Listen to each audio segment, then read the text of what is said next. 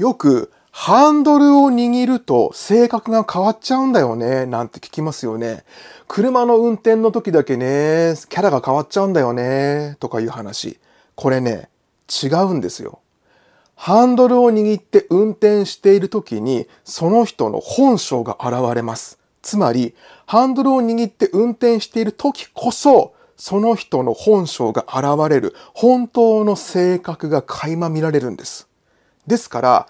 普段優しいんだけどね、うちの彼氏ってなんか運転始めると人が変わっちゃうのよね、みたいな場合は、運転の時だけ人が変わっちゃってるんじゃなくて、今のこの普段の優しい彼というのが猫をかぶっている状態で、つまりあなたがその彼と親しい関係になっていったり、友達なんかでもね、より親しくなればなるほど、あなたに対してだんだん本性が現れてきて、つまり運転中にやっている言動や行動を今度はあなたに向けてくるようになります。なんでそれがわかるのかっていうのを心理学的な理由から今日動画で説明していきます。この動画を見てもらうと、事前にそういうモラハラタイプじゃないけれどもね、関係が深くなった時に、やばいなっていう男性や女性を見極めることができます。そして、この動画の最後の方に、自分がそれやっちゃってるなって思った人はどうしたらいいかという、その話もしていきます。今日もぜひ最後までご覧になっててください。皆さん、こんにちは。公認心理師、栄養療法、音楽療法の浜翔子と橋本翔太です。今日お話ししたいことなんですけれども、ハンドルを握るときに性格が変わっちゃうんだよね。車を運転している時だけキャラが変わっちゃうんだよね。というこの状態は嘘です。という話をします。つまり冒頭でも言ったんですが、ハンドルを握っている時こそその人の本性なんですよ。その人の本性が現れてきてるってことなんです。なんでかっていうとね、車っていうのは、まんまプライベート空間なんです。うん。つまり、本人が安心安全を感じられる空間が車の中にできるんですよ。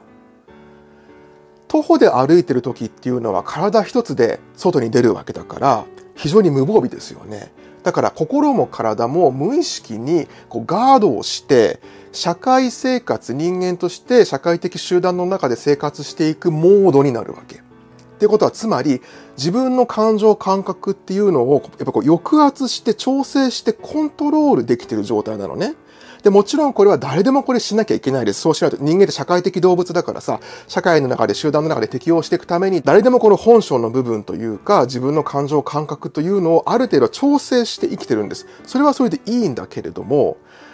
車の中に入ると、そのね、抑圧している感情感覚というのが緩むの。なんでかっていうと、車がプライベート空間であり、かつ、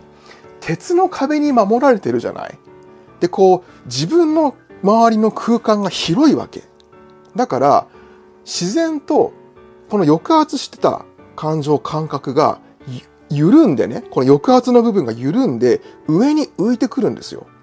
だから本人としては、こうね、普段だったら対人関係においてすごく抑圧したり気をつけているものが緩んでしまって、対人関係におけるその人の本性が浮いてくるの、車に乗ってると。なんかこうね、自分がバリアで守られているような、つまり気が大きくなるっていう言い方もできると思います。ただ、気が大きくなるっていうのは言い方を変えると、普段この抑圧しているものが外れて、本性が湧いてくるってことなんです。で、これね、さっきも言ったけど別に悪いことではなくて、私たちが自分の部屋でくつろいでる時っていうのは、当然この抑圧モードが外れてますよ。だからお部屋の中で、こう、だらっとしたりさ、泣いてみたり、笑ってみたり、普段社会生活の中では見せない一面が湧いてくるわけじゃないですか。それは当然いいの人間として当たり前なんです。ただ面白いのが、車っていうのは移動するお部屋なんですよ。そうだよね。移動するプライベート空間なんです。部屋の中にいる時っていうのは、部屋の中にいきなり他者が侵入してくるってないじゃないですか。せいぜい家族とか知ってる人とかっていうね、あの特定の人でしょ？プライベート空間に侵入してくる人っていうのは。ところが車っていうのは、そのプライベートな空間を確保したまま、全く関係のない他人との人間関係が生じる場なんですよ。車に乗って運転をするというのはね。つまりプライベート空間に守られながら、他の人との接点を持つ。車を運転するというのはね、プライベート空間に守られながら他の人と接点を持つってことが起こるわけ。そうすると、安心安全で守られて気持ちが緩んでいる状態で他の人と接するってことになるわけ。気持ちが緩んで、この普段社会的なとかいろんな理由でね、抑圧している、自分を調整している部分が外れている状態で他の人と接するっていうことになるわけ。うん。だから、その時に、その人の普段の本当に感じている他人への態度、他人への言動というのが、車の運転中って出ちゃうんですよ。うん。これをね、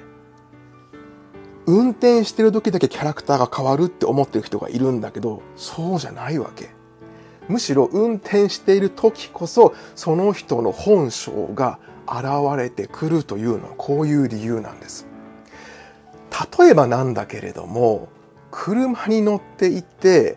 暴言を吐くタイプっているじゃないですか。これ危険ですね。もしもその人と深い関係になったら、あなたがいつか暴言を吐かれたり、まあ、受動攻撃であったり、まあ、受動攻撃は私の動画見てくださいね。受動攻撃だったりとか、何らかしらの攻撃、まあ、パワハラ、モラハラじゃないけれども、そういうものを受ける可能性があります。例えばこう運転しててさ、うっせえな、前の車。邪魔なんだよ。クソババみたいな感じで運転している人。でも普段は、あ、申し訳ございません。あ、ありがとうございます。あ、もう本当にもう、あ、ありがとうございます。申し訳ございません。みたいな感じで、いい人で腰が低い。これどっちが本性なんだろう。クソババ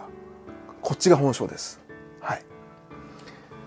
まあ、本性っていうのを何をもって本性というかってところなんだけれども、もちろんどっちもその人の性格というか、どっちもその人のね、一面なんだけれども、深い関係になった時に現れてくる方は、運転しながら、くっそババって言ってる方が本性です。つまり、このね、抑圧してる部分、その人にとっては怒りとか悲しみとかいろんなものを抑圧して生きてるんだけれども、それを普段は社会生活の場において、あるいはまだこう、親しくない人間関係においては、緊張感を持ってるから、ここを絶対出さないの、そういう人って。で、こう、人当たりのいい感じでこう笑顔でね、一生懸命ここを抑圧して生きてる場合があるわけですよ。ところが、運転するとさっきも言ったみたいに、こう、プライベートな空間の中で安心安全な場所で自分が緩んだ状態で他人と接するってことが起きてくるわけ。だからその時に運転しながら、おっせんだお前の車よ。クソババアよ。みたいなこと言ってるっていうのは、深い関係になってその人が相手に対して緊張感なくリラックスして接せれるようになった時に出てくる言動と一致するんですよ。だから、よくあるのが、例えばこうデートなんかでね、デートし始めの頃なんていうのは、相手をお姫様みたいに扱ってくれるわけ。今これ男性の例で話してますよ。女性の例もあるんだよ。でも男性の例でいきますね。男性の例で言うと、最初は相手をお姫様のようにこう扱ってくれるわけ。車でドライブするなんかでもこう助手席のドアをこう開けてくれてね、どうぞなんて言ってくれたりさ、レストランなんかに行ってもこう椅子を引いてさ、どうぞってこうね、レディーファーストでこう案内をしてくれたりするわけよ。ところが、こういうタイプの人っていうのは、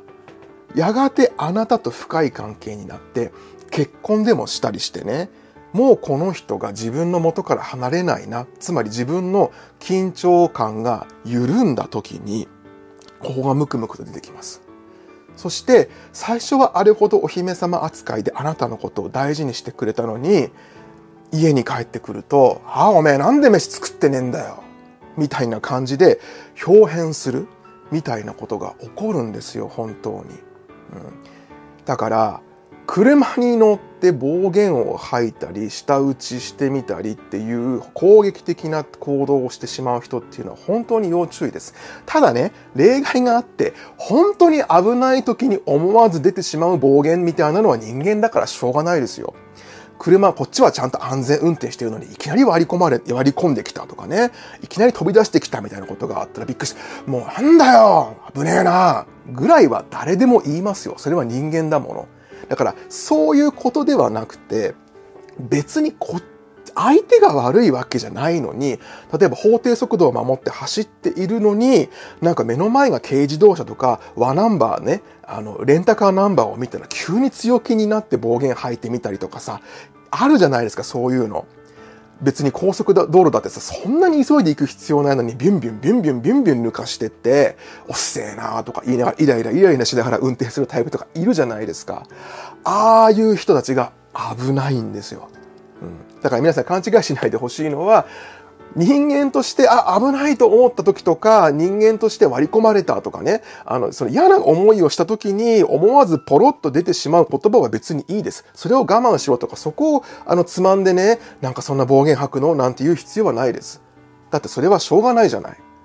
そうじゃなくて、しなくてもいいような場面で車の運転中にイライラしたり暴言を吐いたり、あるいは必要以上に相手を煽るような発言をする人っていうのは本当に要注意です。だからもう煽り運転みたいなもう典型的な例ですよね。あの、私、車の運転が全然上手じゃなかった頃に、こう、レンタカーを借りて運転してたことがあったんですよ。山道を。うん、で、まあ一応ね、その時の山道結構くねくねしてて、えー、40キロ制限だったのかな？だからこう40キロ制限でこうぐーっと走ってたらですね、後ろから中年の女性なんだけども、もう本当にピタッとくっついてきてめちゃめちゃ煽られた経験があるんですよ。未来越しに見てみると、なんかこう睨みつけてくるような目でね、こうやって。見ながら、もうピタッとついてくるわけ。だから、もしも私がそこでブレーキ踏んだら、もうそこで後ろぶつかっちゃう、追突しちゃうよっていうくらいピタッとくっつけてきて、ずっと煽られた経験が私あるんですよ。今みたいなこの法律が成立する前の話ね、だいぶ前の話なんだけれども。で、そういう女性っていうのもね、その時のその中年の女性もめちゃめちゃ受動攻撃をするタイプだと今振り返ると思います。つまり、その女性は、まあ、隣に誰かいたら暴言吐いてたかもしれないけれども、何の暴言も吐かなかったとします。だけれども、イライライライラしながら、こう、ギリギリまで詰めて、相手をこう、プレッシャーをかけて、ね、その山道で40キロの法定速度を守ってるんだけれども、相手を煽るみたいなことをしてくるっていうのも、その人が普段抑圧している本性はそういうタイプなんだってことなの。うんつまり、こう、ワナンバーで不慣れな運転者を見て、その人を見下して、威圧的に攻撃を仕掛けてしまうようなタイプの可能性が大いにあるってことなんですよ。うん。あの、さっきもね、そのね、ワナンバーとか軽自動車にマウントを取ってくる車っていうのは結構あったりするんだけど、そういう人たちっていうのはやっぱり無価値観が強いです。これは私のマウントの動画でも言ってるんだけれども、なんかこうさ、ベンツとか BMW とかさ、あの、ポルシェとかこう分かりやすい車に対しては妙に距離取ってさ、煽ったりしないのにさ、こうレンタカーだったりとか軽自動車だったりすると妙に強気になってグイグイ行くようなタイプもすごい危険です。暴言吐くタイプも危険だけれども、車の車種を見極めて、あるいは車の運転手を見極めて、煽ったり攻撃してくるタイプもすごい危険です。なんでかっていうと、仮にそういう人とデートをしてて、最初は優しいかもしれないけれども、そういう人っていうのは最終的に人間関係が上下関係になるので、あなたを下に置いて支配しようとします。つまり、軽自動車や、そのワナンバーや、あの、あの、お年寄りとかね、女性の運転してる人を見て、そういう人だけ攻撃しようとする。で、なんかこう、高級車に対しては何もしないみたいな人っていうのは、人間関係がいつも上下関係でできてるの。だから親しくなればなるほど最終的にあなたはこの人の下に置かれます。下に置かれるっていうことは、そうやって軽自動車やレンタカーを煽ってきたかのように、あなたもやがて攻撃される場所に置かれるんです。これは恋人関係でも友達関係でも夫婦関係でも一緒。だからこういう人もすごく危険です。だから今お話ししただけでも、暴言をやたらと吐くタイプ、それから煽り運転をしてくるタイプ、あるいはその車種を見極めて意地悪な運転を仕掛けてくるタイプ、こういうことをしてくる人っていうのは非常に危険だと思ってください。非常に危険っていうのは、そういうことをしてるその人がその人の本性であり、最終的にあなたがそれをされちゃうよってことなの。あなたが親しい関係になればなるほどそれをされちゃうよってことなの。だから、これをしてくる相手だったら、もうね、私としては正直距離を置いた方がいいと思います。あるいは話し合うかね。うん。この動画を見せるとかして。うん。まあ、なかなかそういうタイプっていうのは認めないし受け入れないし、まあ、そして私も動画で何度も言ってるんだけど、相手を変えることはできないからね、まあ、難しいところではあるんだけれども、何しろ今日この動画で私皆さんにお伝えしたかったのは、こういうね、危険な運転だけじゃなくて、運転中の態度ね、ハンドルを握った時の人格がその人の人格、つまり本性なので、その人の本当の姿なので、よくよく人付き合いを考えた方がいいですよってお話でした。じゃあここからはね、これを聞いていて、やばい、これ自分だよって思った方。ね。それに、その方に対してのアドバイスです。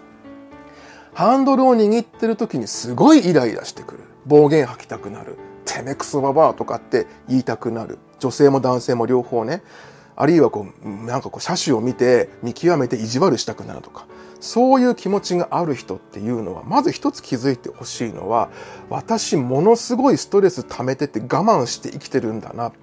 つまり、自分を押し殺して本音を受け入れずに一生懸命我慢をして無理をして生きてるんだなってことに気づいてほしいんですよ。うん。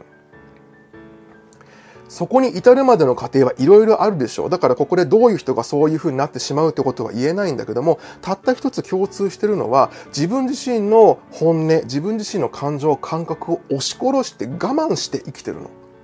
我慢して生きてるから他人に対してもイライラしてるの。うん、でさっきも例で言ったんだけど、こういうタイプの人ってね、なんかいい人が多いんですよ、普段は。普段はなんかこうへこへこして、ああ、どうもとかって言ってるタイプが多いの。つまり、そうやって自分を押し殺して他人の支配下にわざわざ潜り込んでへこへこして生きてるようなタイプの人ほど、ものすごい怒りを溜めてる場合があるわけ。で、そういうのが運転になった瞬間なんかに出てきちゃうんですよ。だから、私我慢してないかなって考えてほしいの。もちろんそうやってね、相手の下に潜って人間関係を築こうとしてしまうっていう人の特徴はまたあるんですよ。だからこれはまた別途動画を撮ります。そうなってしまった理由もあります。ね。あの、幼少期の背景からここまで生きてくる中でなんでそうなってしまったかって理由は説明ができるんだけども、それにしてもこの動画を見て今日考えてほしいのは、私って一体何をそんなに我慢して、どんな本音を押し殺して生きてるんだろうって考えてほしいの。いろんなこと我慢してるはず。いろんな気持ちをあなた押し殺してるはずなんですよ。うん。だから、運転してる時にここの本性が現れてきてしまうって言ったんだけど、この本性っていうのは別にあなたの性格が悪いって言ってるんじゃなくて、あなたが本来感じて発散しなければいけなかった、気づいてあげなければいけなかった自分の本音、感情、感覚をなかったことにして押し殺してることが問題なんです。ここにちゃんと向き合っていったら、あなたのその本性とさっき私言ったけれども、性格が悪いって言ってるわけじゃなくて、この抑圧された感情感覚が解放されていくと、自然と性格って穏やかに変わっていくの。誰かに対してイライラしなくなるの。誰かに対してイライラするっていうのは、あなた自身が自分を押し殺して生きてるっていう何よりの証拠なんです。それをね、ぜひ考えていただければと思います。そのためのヒントとして、まず私の動画いろいろ見てみてください。サムネにを見てピンとこなくてもいろいろ見てみてください。話が繋がってるから、そしてぜひ何回も見てください。一回で腹落ちしないんだけど、何回か見ていくうちに、ある時、あ、そうか、こういうことだったのかとか、あ、そういえばあの時のあれって、みたいな感じで気づきが湧いてくるんですよ。だからぜひ何回も見てほしいってことはあります。はいえこの動画がいいなと思ってくださったら、いいねボタン、それからチャンネル登録ね、ぜひよろしくお願いします。あとはお友達なんかにも紹介してもらったりね、SNS とか Twitter なんかでもご紹介してもらえたらすごく嬉しいです。では、本日は以上になります。橋本翔太でした。